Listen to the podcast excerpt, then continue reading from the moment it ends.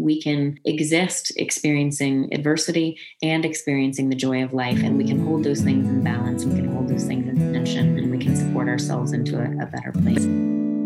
Welcome to Psalms for the Spirit, a podcast about spirituality and resilience through the lens of the biblical Psalms. I'm Kiran Young Wimberly, a Presbyterian minister and spiritual director from the US but living on the north coast of Ireland. I've been working closely with the Psalms for over a decade now, arranging, recording, performing psalms set to Celtic melodies, along with my dear friends, the McGrath family from Dungannon, County Tyrone. And through the years, I've heard again and again how the Psalms help people through times of trouble, through times when the mountains seem to be falling into the sea, times when the world is in upheaval, either on a personal level or on a collective level. In this podcast, I'm inviting friends and respected teachers to explore with me how the Psalms lift our spirits in difficult times, how they lead us toward healing and hope, and about the connection between spirituality and resilience. Today's guest is Sara Cook, a social worker who's worked in conflict response, peace building, and mediation in Northern Ireland and internationally for the past two decades. Sara and I are both Americans living in Northern Ireland and have become friends through being members of the Corrymeela community. Just before COVID in 2020, I had the good fortune of taking a training from her in the community resiliency model through the Trauma Resource Institute, and it had a huge impact on me as I entered, along with the rest of the world, into the collective trauma of coronavirus. The training was so transformative for me that a few years later I became trained, and now I weave those resilience tools into my spirituality work all the time. And I wanted to let you know that next year, Sara will be a guest facilitator on the Resilient Spirit Pilgrimage to Ireland in April 2024, along with Paul Hutchinson from episode 11 and the virtual Padraig Ó Tuama. I'll share more about that opportunity on the break. In this conversation, which first aired in 2021, I wanted to mine Sara's wealth of knowledge on how we, as human beings, can come through difficult experiences so, whatever it is that brought you here, I'm glad you're with us.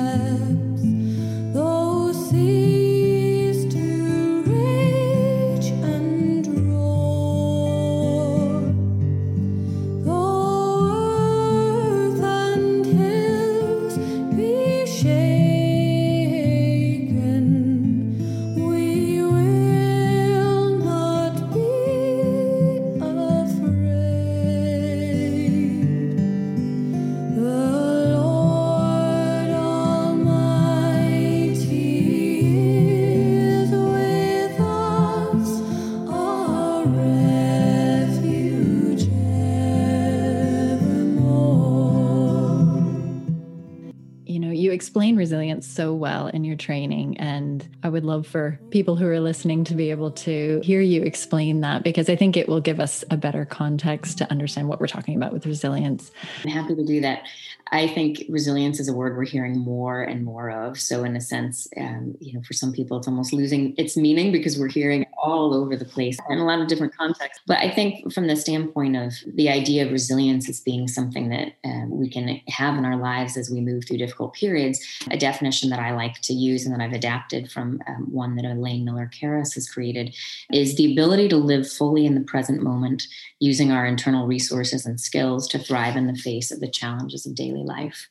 And I like it because it's simple, but it highlights a couple of different things that I think can be very practically important as we try to think about getting through and maybe overcoming difficult periods. And that is that life is challenging. So there's no question about that, whether we're in the middle of a global pandemic or whether we're in the middle of life as it usually is, we are always going to be experiencing challenges. And the question about that is how we face into those or how we how we cope with them. And so this definition I think gives us a couple of hints about how we can do that. One is being present or fully present in the moment. So when we think about kind of our thought processes and patterns throughout the day. Even on a good day, a normal day, a huge amount of it is thinking back to the past. So, you know, did I say that correctly? Should I have said something different? I wonder how that person took what I said, or thinking ahead, even very practically to the future. Okay, what are we going to have for dinner? Can I finish up this piece of work? If you have children, what do the kids need to get done today? And you're constantly thinking, you know, in the past or in the future. And now that we have smartphones and kind of rise of the internet, so much of our time that we maybe would have spent even subconsciously checking in with ourselves to see how we were doing is now spent scrolling. So, you know, you and I both live in Northern Ireland, and pre pandemic, there was a whole lot of public transportation that many of us were waiting on, waiting on a bus, sitting on a train. And I remember, you know, 20 years ago when I moved to Northern Ireland, I would spend a lot of that time staring out the window. So, you know, I might have a book with me, but at least some of a journey, I'd be, you know, looking out of the fields and subconsciously checking in with myself. And I might notice, ooh, you know, I have quite a tense neck. I wonder what that's saying. Am I stressed? Or I might be sitting there going, actually feel really good right now. Ah, this is what's happening in my life that's causing me to feel this way. So there are all these opportunities for us to maybe be a little more present to ourselves or in the moment. And now we have phones. Most of us are, you know, scrolling up and down or back and forth, and it takes away a little bit of that time. So I think we need to be more intentional about checking in. And what we're finding through science is particularly a lot of really interesting new neuroscience is that when we take that time for ourselves, just right in the present moment, it can really increase our our well-being and our our sense of resilience. So not only do we sometimes check in with ourselves and realize, hey, I am actually doing really well here, we can also feel in our body that we're doing well. So we can check in with ourselves to go, ah, do you know, my chest feels quite warm, or my shoulders are nice and relaxed, or oh, I'm having this lovely, you know, steady breathing. And that's our body letting us know we're in a great place. So there's all of this richness in the present moment that exists in our bodies and in our minds that we just don't tap into as much anymore. So if we can find little ways to carve out even a minute and a half, it doesn't have to be a long time, we can really enhance our resilience by giving ourselves that, that space in the present moment. I think that the other part of that definition that I really like is using our internal resources and skills, because it's about that balance that we were talking about earlier that balance that allows us to kind of recognize all of the good things in our lives and use that to come into a place of resilience. So, recognizing the people that bring us strength or joy, the things that we've done in our lives that have given us that um, embodied sense that we can accomplish something important and good, the places that we can go, whether that's by the beach or in the woods or, you know, the physical places we can be that bring us a sense of calm. You know, there's all kinds of things in our lives that are really good that we almost don't notice as we move through our daily experience. And when we can draw on those things and we can really use them to increase our resilience, we find that life is different and it's easier to cope with things. So I love this definition of resilience because it touches on those things, being in the present moment, recognizing that we have these good things in our lives and knowing how to draw on them, and also recognizing that life is hard and that's just part of the equation, but that we have some choice about how we engage with that.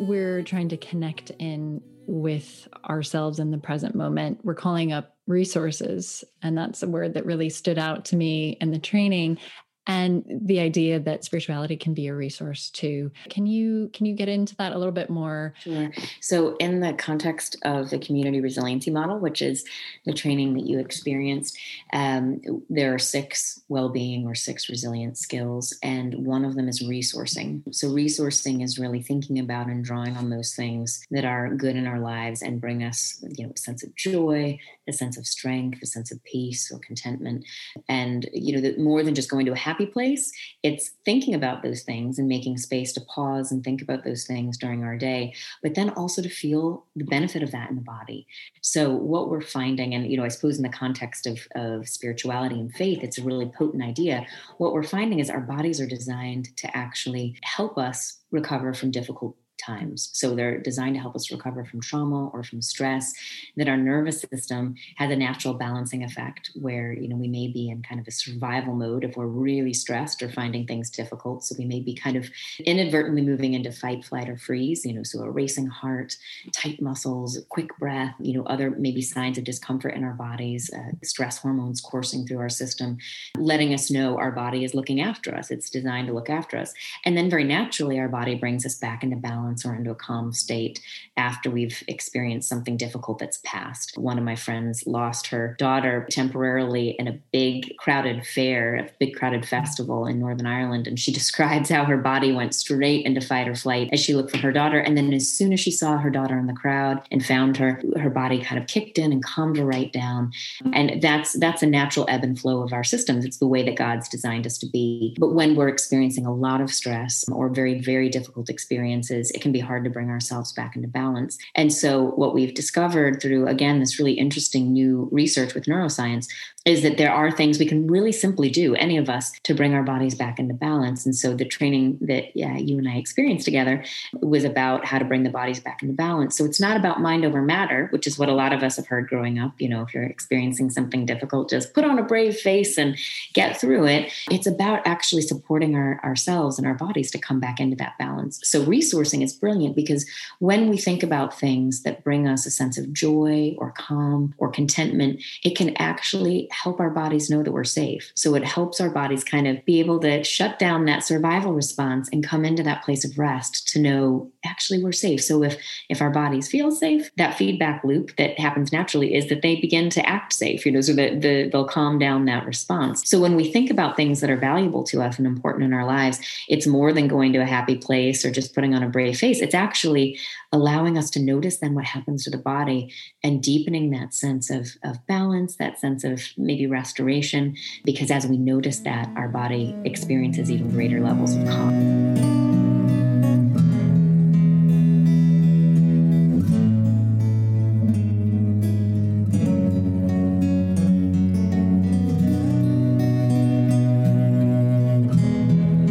Give you an example. Um, one of the resources I really draw upon is a memory of um, going for a walk with our kids when they were really young.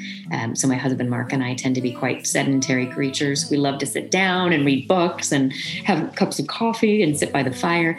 And when we had kids, we thought, okay, we need to actually make an effort to get out into nature and so every weekend we have some sort of family adventure by the sea or in the woods. And my memory of our first experience of that is really strong. So I remember what it felt like to have my daughter, who was just an infant at that time, on my chest in a sling. I remember holding my son's hand. I remember feeling the sun on my shoulders, the smell of the green forest around me, um, and just what a lovely time of contentment and joy that was. So, as I think about that, if I really stop to, to linger on that memory, I notice that I may take a deep breath um, I may find that my heart rate slows down. I often get a lovely feeling of warmth in my chest or in my tummy. Um, you know, I just feel really good in my body, and that helps me come into a place of calm. So sometimes I use that if I'm about to deliver a big speech or a big, you know, workshop or training or, you know, something that I know I'll enjoy, but, you know, the start of it can feel a bit rocky. If I take even just 30 or 40 seconds to think about that family memory and then to feel my body calm down, I can go into this experience that might be slightly nerve wracking with a calmer body and a calmer system. And I, I love how God has designed us to um, to be able to bring ourselves into you know a, a more peaceful state. Um, and resourcing for many of us is just a really practical way of doing that.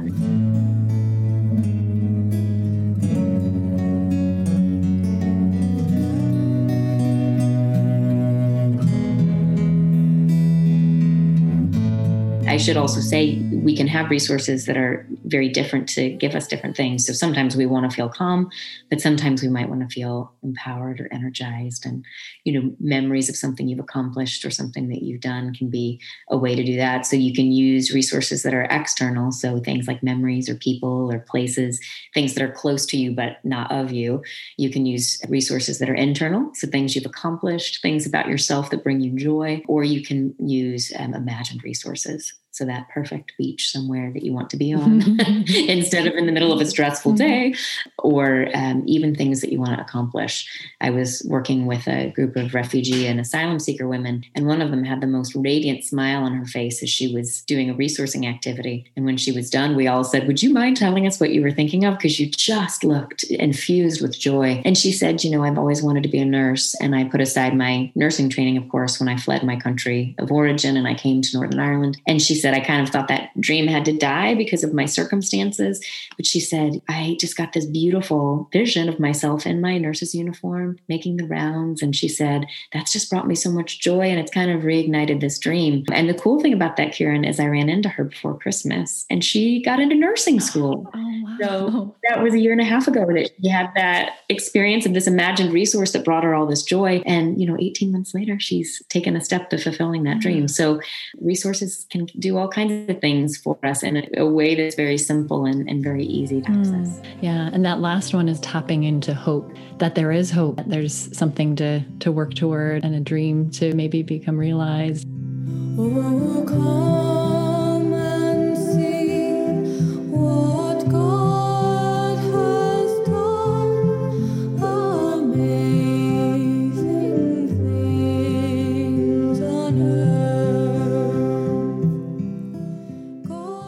So, one of the key concepts of the community resiliency model um, is this idea of the resilient zone. So, you can call it anything that you want, but the resilient zone as an idea is where this kind of space in ourselves where we're in control, where we're handling life, where we're kind of living out of our best selves, you know, where our mind, our body, our spirits are in a pretty good place.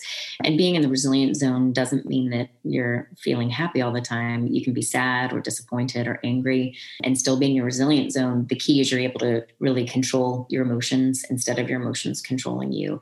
And you're really acting out of your best self. So you can be joyful you can be disappointed you can and, and, both of those things can still be held within your resilient zone. But we know that life isn't always like that and we do get out of control. And what often happens for many of us is we um, have different experiences or events that, that bump us out of our zone or move us out of that resilient zone. They can be very difficult things you know the loss of a loved one or of a job. For many of us it was covid-19 over time that definitely caused us to move out of our zone. Or it can be something very minor and daily but that really causes us to lose control. So I'm a, I've struggled over the years with being a, road rager. You know, I can be driving along very content and somebody pulls out in front of me and I've suddenly lost, lost it completely and I'm shouting.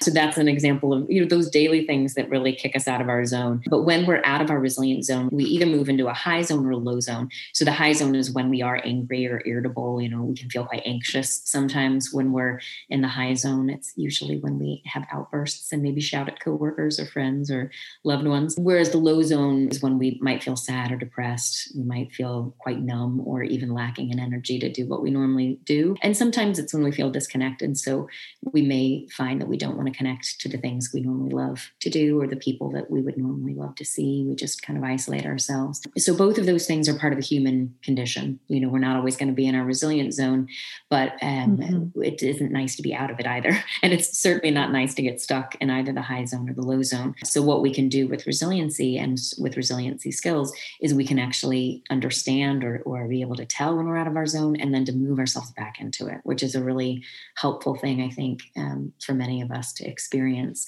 And I think the thing about being in our zone is when we're living or experiencing being in our resilient zone, other people around us notice that as well. You know, so when we're in our resilient zone, we can really be our best selves and we can be in that place of resilience that ends up impacting positively on the people around us. So I'll give you a little example. I uh, we had a kind of a hectic morning getting started in our household today, but we've been doing something called Greet the Day during lockdown, where we all gather at nine o'clock and we um, may have a little meditation or a little prayer. Sometimes we do a breathing exercise or a resilience exercise together. But we always talk about one thing we hope for out of the day ahead and one thing we're grateful for. And what I said today is that I'm really grateful for this opportunity for you and I to have this conversation that during lockdown, we don't always get to experience new things and say yes mm-hmm. to new things. And so it was a real pleasure for me to be able to say yes to this and to have a, a new experience, but also that I was so pleased for you that, that you're doing this podcast and so pleased for the people that'll benefit from it. And it was really interesting because in that moment of gratitude, I could feel myself moving back into my resilient zone.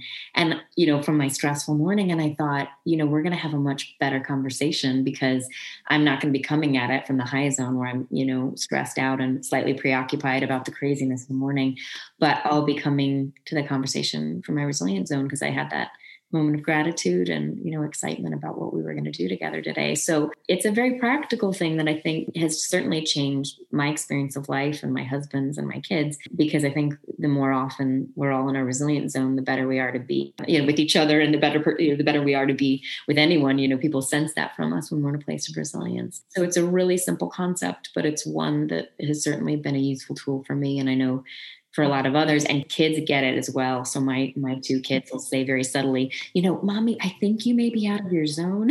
Can you calm down or go go and do something that'll help calm you down? Or vice versa. They'll say mommy i think i'm out of my zone and i think i need some help here. So it's really useful language i think for, for people to be able to have you know in a useful mental framework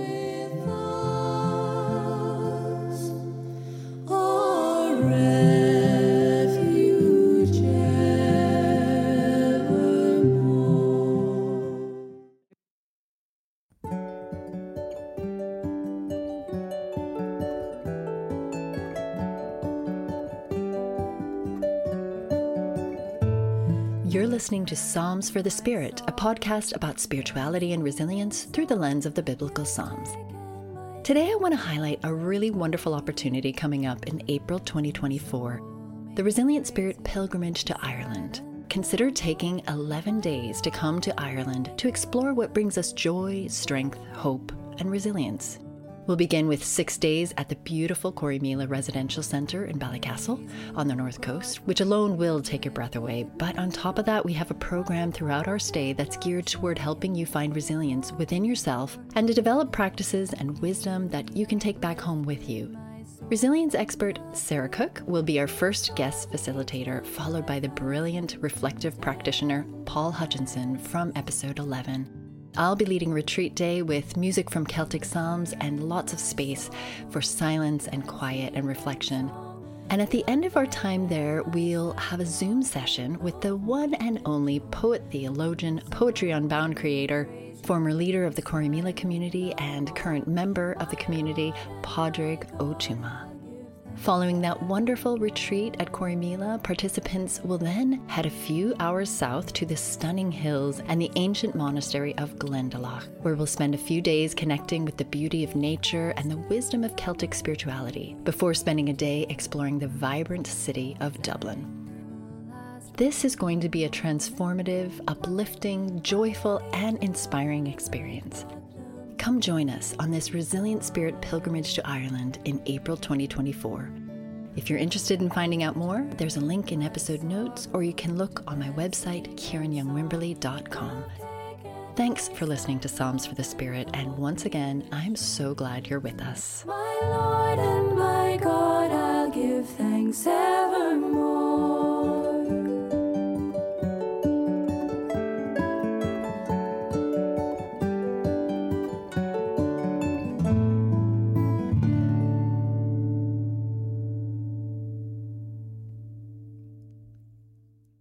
it's been a pure joy for me to be able to share some of these resilience tools and to share a little bit of uh, psychoeducation around trauma and stress and how we experience it in the body because i think so many of us when we're going through very difficult times you know the way we're responding to it we feel a little crazy and feel like oh i'm not coping with this very well.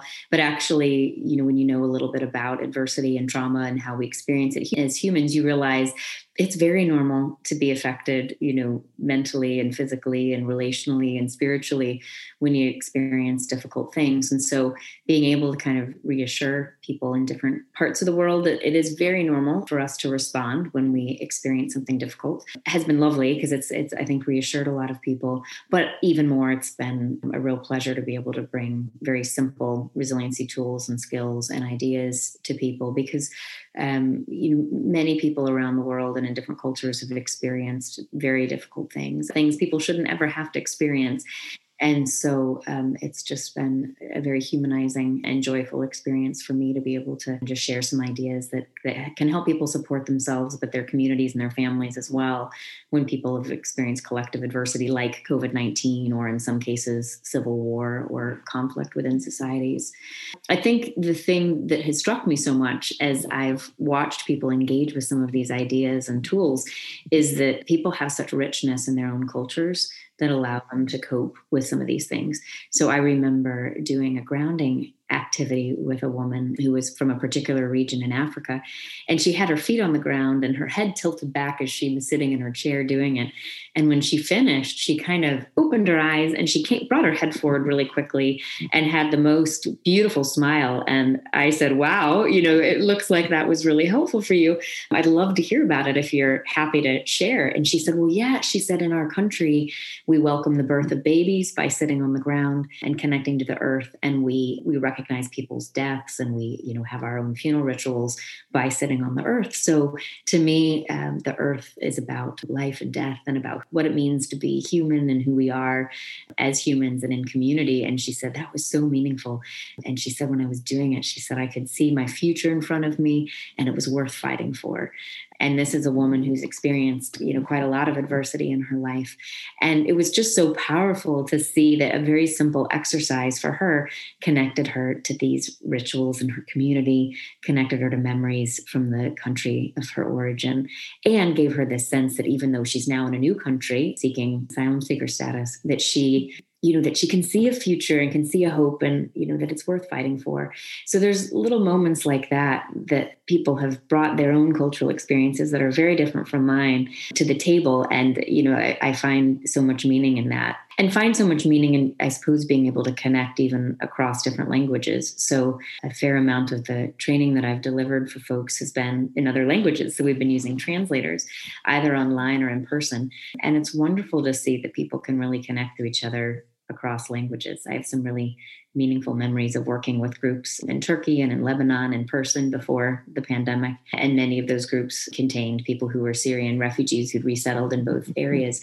And just the lovely, you know, kind of humor that we could share and the relationships that we could develop over the course of several days, even though sometimes we weren't working in the same language. These are sort of personal things, but I've really enjoyed the richness that I've experienced from being able to work with people in different cultures and to learn from how they deal with adversity and resilience within their own cultural paradigms and experiences. Wow, that that's amazing to hear and what a gift you've been able to offer them. I'm sure it's been such a, a rich learning experience for all of you.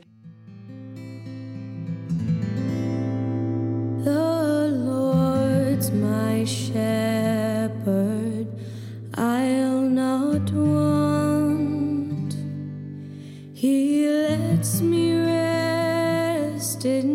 pastures green.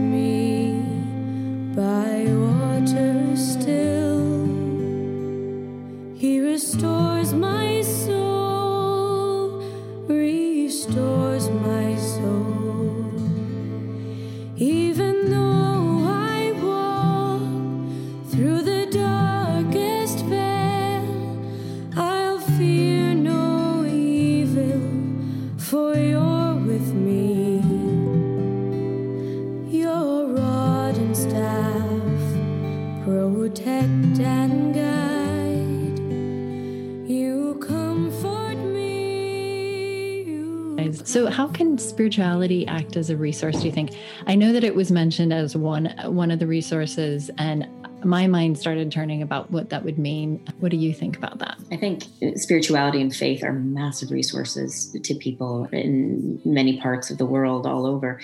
One of my real joys this year has been working with um, different people to support resiliency during COVID 19. And so I've worked with a lot of communities in the global south, as well as uh, refugees and asylum seekers who've come to Northern Ireland, the south of Ireland, or the wider UK. And it's wonderful to hear people of different faiths talk about what faith brings to them. And I think that's been really lovely to hear people talk about their very disparate faiths with the same kind of personal benefit. You know, so many people find that faith grounds them, faith brings them those immediate senses uh, of joy or contentment as they engage with God or as they engage with other people in their faith community. So for many, many people, that sense in their in both their body and their spirit of what they get when they're worshiping, when they're reading scripture, when they're praying, brings that kind of immediate sense of contentment or that immediate sense of well-being, but also a, a much more expansive sense of contentment or well-being. You know, people's faith can be experienced in the moment and then the knowledge that it's there in their lives is something that's much more kind of ongoing and long lasting. Um, so, for many people around the world, they would describe their relationship with God or their practice of their faith or the practice of their spirituality um, as something that they can draw on as a resource over and over again.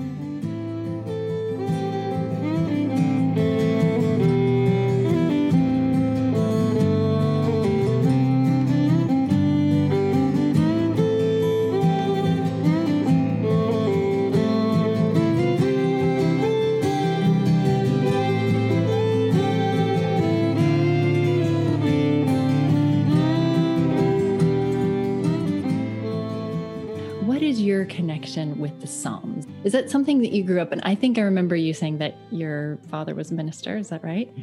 Yeah, so you're absolutely right. My father's a pastor, um, and so I would have engaged with the Psalms and, and with the scriptures um, really from a very, very young age. And so they were always very familiar to me. But my first kind of specific memory of the Psalms was learning one of the Psalms in our Sunday school class. We had a wonderful Sunday school teacher called Wanda Boggs, and she was very patient with us as we all started to learn scripture for the first time. And I remember just really finding that to be something that I drew upon as a, as a child. I suppose the excitement of knowing that I could memorize a fairly decent chunk of the Bible and could draw on it when I needed it. So the Psalms have always been a part of my upbringing. And my mom and my aunt are both marvelous singers. So they would have been singing at church and in concerts, and quite a lot of their music was based on the Psalms or other scriptures or you know traditional choral arrangements that you'd hear in churches. Mm. and so I, I think i really understood that connection right from the start that we can sing the scriptures we can read the scriptures we can gather strength from the scriptures in different ways. And so that would have been a big part of my upbringing. What about recently? Is there anything that has come up for you since the pandemic started?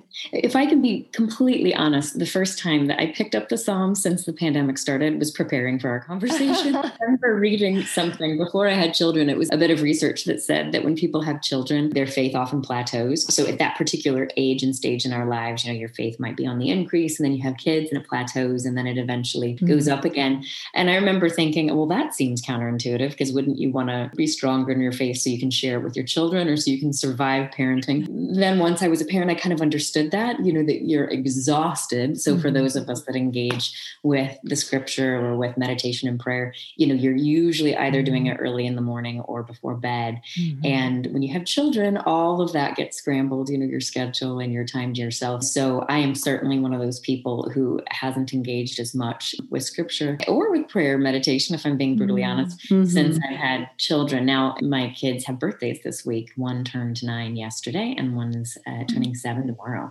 Happy birthday. So uh, we're getting to that stage now where they're, you know, they're starting to maybe begin to sleep a little more like older children and, you know, I'm getting a little bit bit more time to myself. So once the pandemic finishes, all that to say, you know, my the traditional ways that people engage with their faith, whether that's Christianity or another faith expression, you know, have been harder for me over the last couple of years. And so it was really refreshing actually to sit down this week with the Psalms and to do a little reflection in preparation for our conversation. I was actually thinking this is something that I need to draw on more because there is so much comfort there. And for those of us who grew up with the Psalms, there's so much familiarity. It felt like a warm blanket. You know, as I started to read again this week, I thought, oh, I feel like I'm pulling on this lovely familiar jumper or, you know, yeah. cozy up in my favorite blanket. With the voices of your mom and your aunt, did you say, like ingrained in you in, in a way that you don't even realize until you sit down and you open it up and then the words come back to you. Absolutely. I think it's like le- learning a language, you know, so I learned Spanish in high school and college, and then went to try to learn French. And I would find all these obscure Spanish words popping up in my head that I didn't even realize I remembered. You know, as I mm-hmm. tried to learn French, the Spanish would come back to me. And I think it's very, very much like that with the Psalms. You know, you do, you find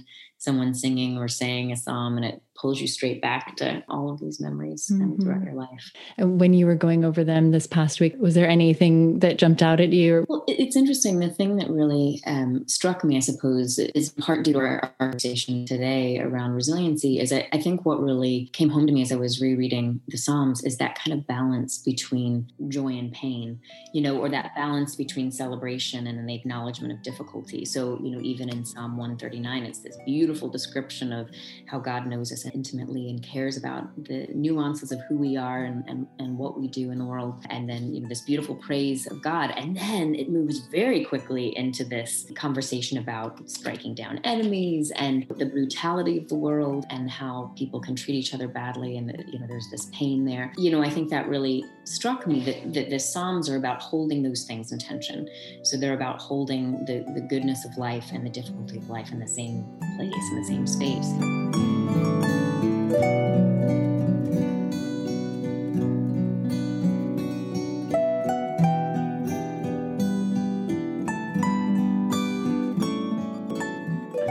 Major framework that I use when I enter into conversations about trauma and resilience is the community resiliency model, which is a training that I received three years ago and, and that I teach now. And, the founder of that um, methodology, Elaine Miller Karas, often challenges people to think about or to ask themselves, what else is true?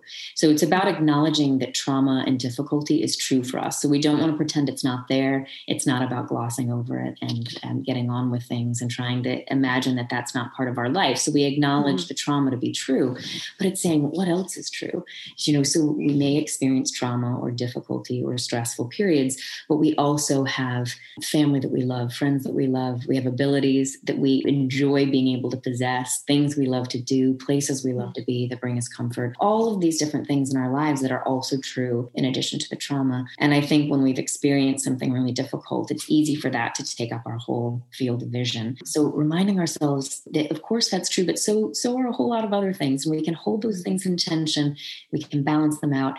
And I really I feel that and I see that in the Psalms, that kind of acknowledgement that life is beautiful, it's full of all kinds of goodness, all kinds of things that bring us strength and joy and contentment. And it's full of the difficult human relationships and the things that happen to us that no one should have to experience.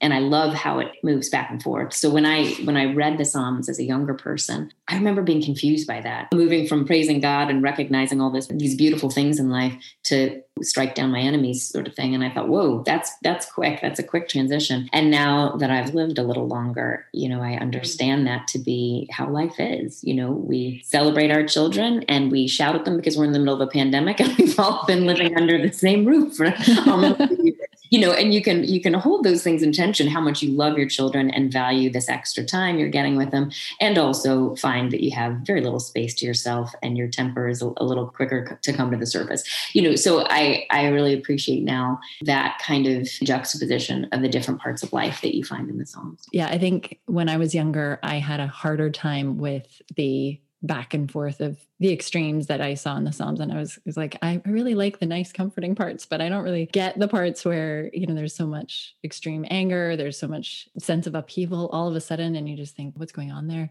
But as you say, I think now that we're older and we've seen more of life, we can we can appreciate that that actually is the way life is sometimes and we need to figure out how to manage that and handle that and that's i guess part of what resilience is. Yeah, and i think at the moment you know in many parts of the world many parts of the world you and i both care about it's a tough time. I mean it's a tough time politically. It's a tough time because of the way that the pandemic is kind of wreaking havoc on individual families and on communities. It's hard. There's a lot of things that are going on that are really hard at the moment and i think that there's something really valuable to me in that in the way that the psalms allow all of those things to be present in the same space. And even when you think about some of the political fractures that we're experiencing in multiple societies around the world at the moment, it's possible to have diametrically opposed political views with people that we love and care about.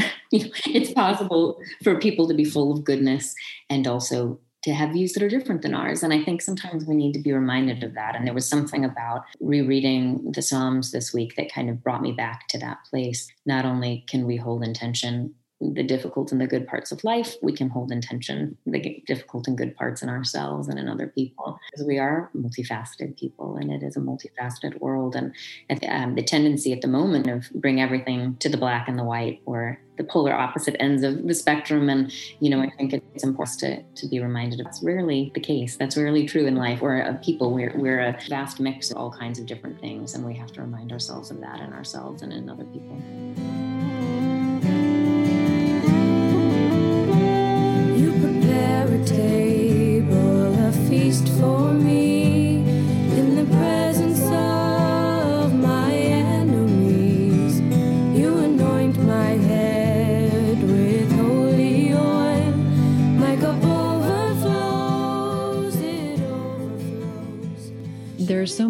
Expressions of emotions in the Psalms, um, expressions of negative, difficult emotions as well as joy and hope. What do you think is the benefit of noticing the the more difficult emotions?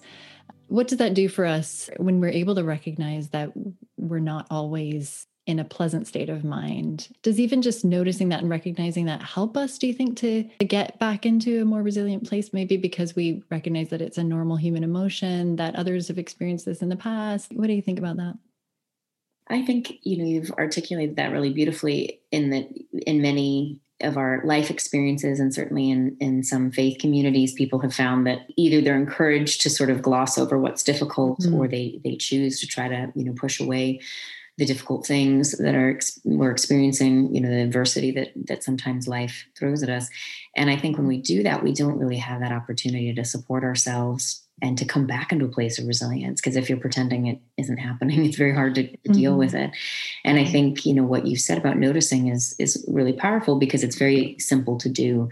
So you know when we're talking about resilience or the resilient zone with with uh, people i often just encourage people um, you know to notice are you in your zone? Are you out of your zone? And then to be able to support yourself if you're out. So you know if you're having a hard time, you know, if you're feeling very anxious or you're feeling very stressed and you're taking it out on the people around you, that's just part of being human. But we can do something about that. Mm-hmm. And it's it's very simple in some cases when you have some skills and tools towards resiliency or you know what you need. You know, for some people it's as simple as taking a few deep breaths. For some people, it's as simple as taking a walk or you know getting a little bit of headspace.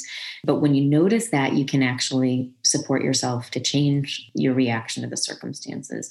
So if you're doing it by paying attention to what's happening in your body. We call that tracking within the community resiliency mm-hmm. model. But just paying attention to those signs your body's giving you. You know, is my heart racing? Is my face flushed? You know, do I do I find that my shoulders are up around my ears because I'm so stressed? And when we can just pay attention, when we can just notice, we go, ah, there's something going on here, and um, I can do something very simple to change that. And I think that for me as a Christian, that's a really important part of my faith practice. So if I'm, you know, if I'm pretending things are are fine, but the way that the difficult experiences in my life are affecting the people around me because I'm not you know i'm so busy pretending nothing's wrong that i'm living in my high zone or my low zone that's not um, a great way to live and it's not a great way to honor what god's given me in terms of an ability to be able to be in a place of, of greater resilience.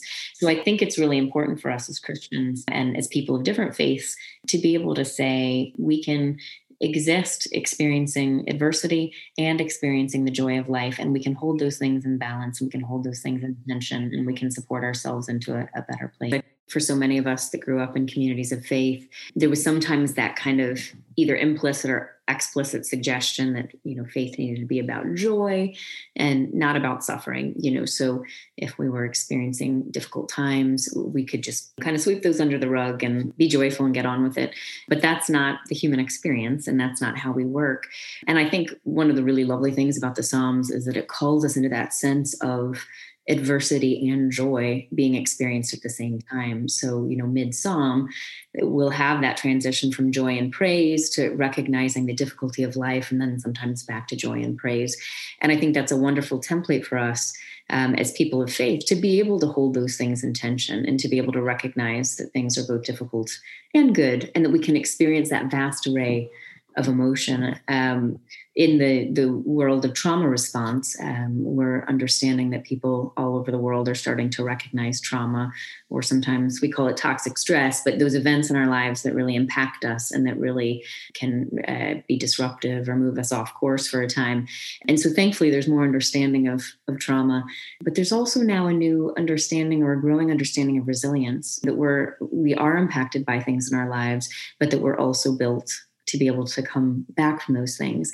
But I think it's only when we recognize the difficult experiences that we've had that we can give ourselves that space to come back from it. So I love that the Psalms encourage us as, as people of faith to say, yeah, life is hard sometimes. And when we notice that and when we acknowledge that, it gives us that space and that ability to support ourselves or maybe get support from the people around us, but to, to do something that allows us to be able to um, come back from that. And if we're pretending it didn't happen, it's very hard to come back from it. So I think it's really important as people of faith that we, you know, sort of, I suppose, follow the lead of the Psalms and be able to say, yeah, you know, I am having a hard time and I need some support and, and I need to be able to get the, the resources and the help that I need to, to come back from it. I think that's a, a really important part of who we are as, as spiritual creatures.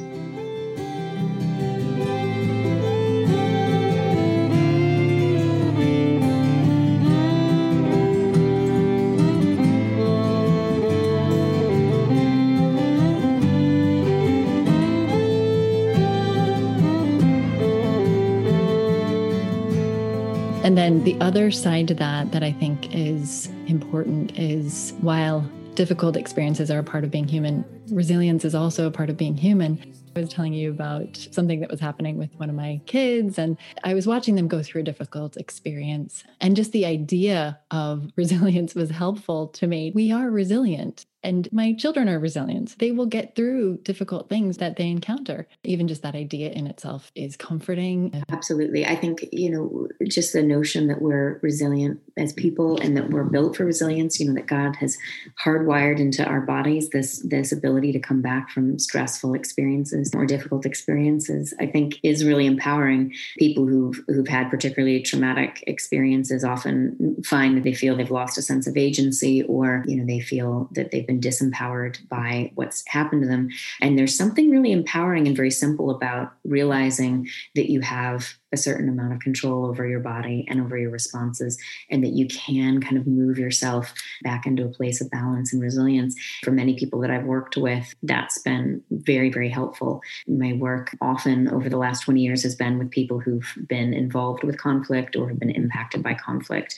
So much of that's been in the, in the context of Northern Ireland, but in recent years, that's been more global. So I've worked with people from different parts of the world, including Syria, who've been impacted by violent conflict. And there's something very empowering, I think, for people to realize I am resilient and I'm built for this, and I can help myself um, come back from these really adverse experiences that no human should ever have. And that's a real joy to see that something very simple doesn't change the fact that people have experienced something very difficult or traumatic, but it gives them that bit of leverage in their own experience uh, to be able to, to move into a place of resilience after that.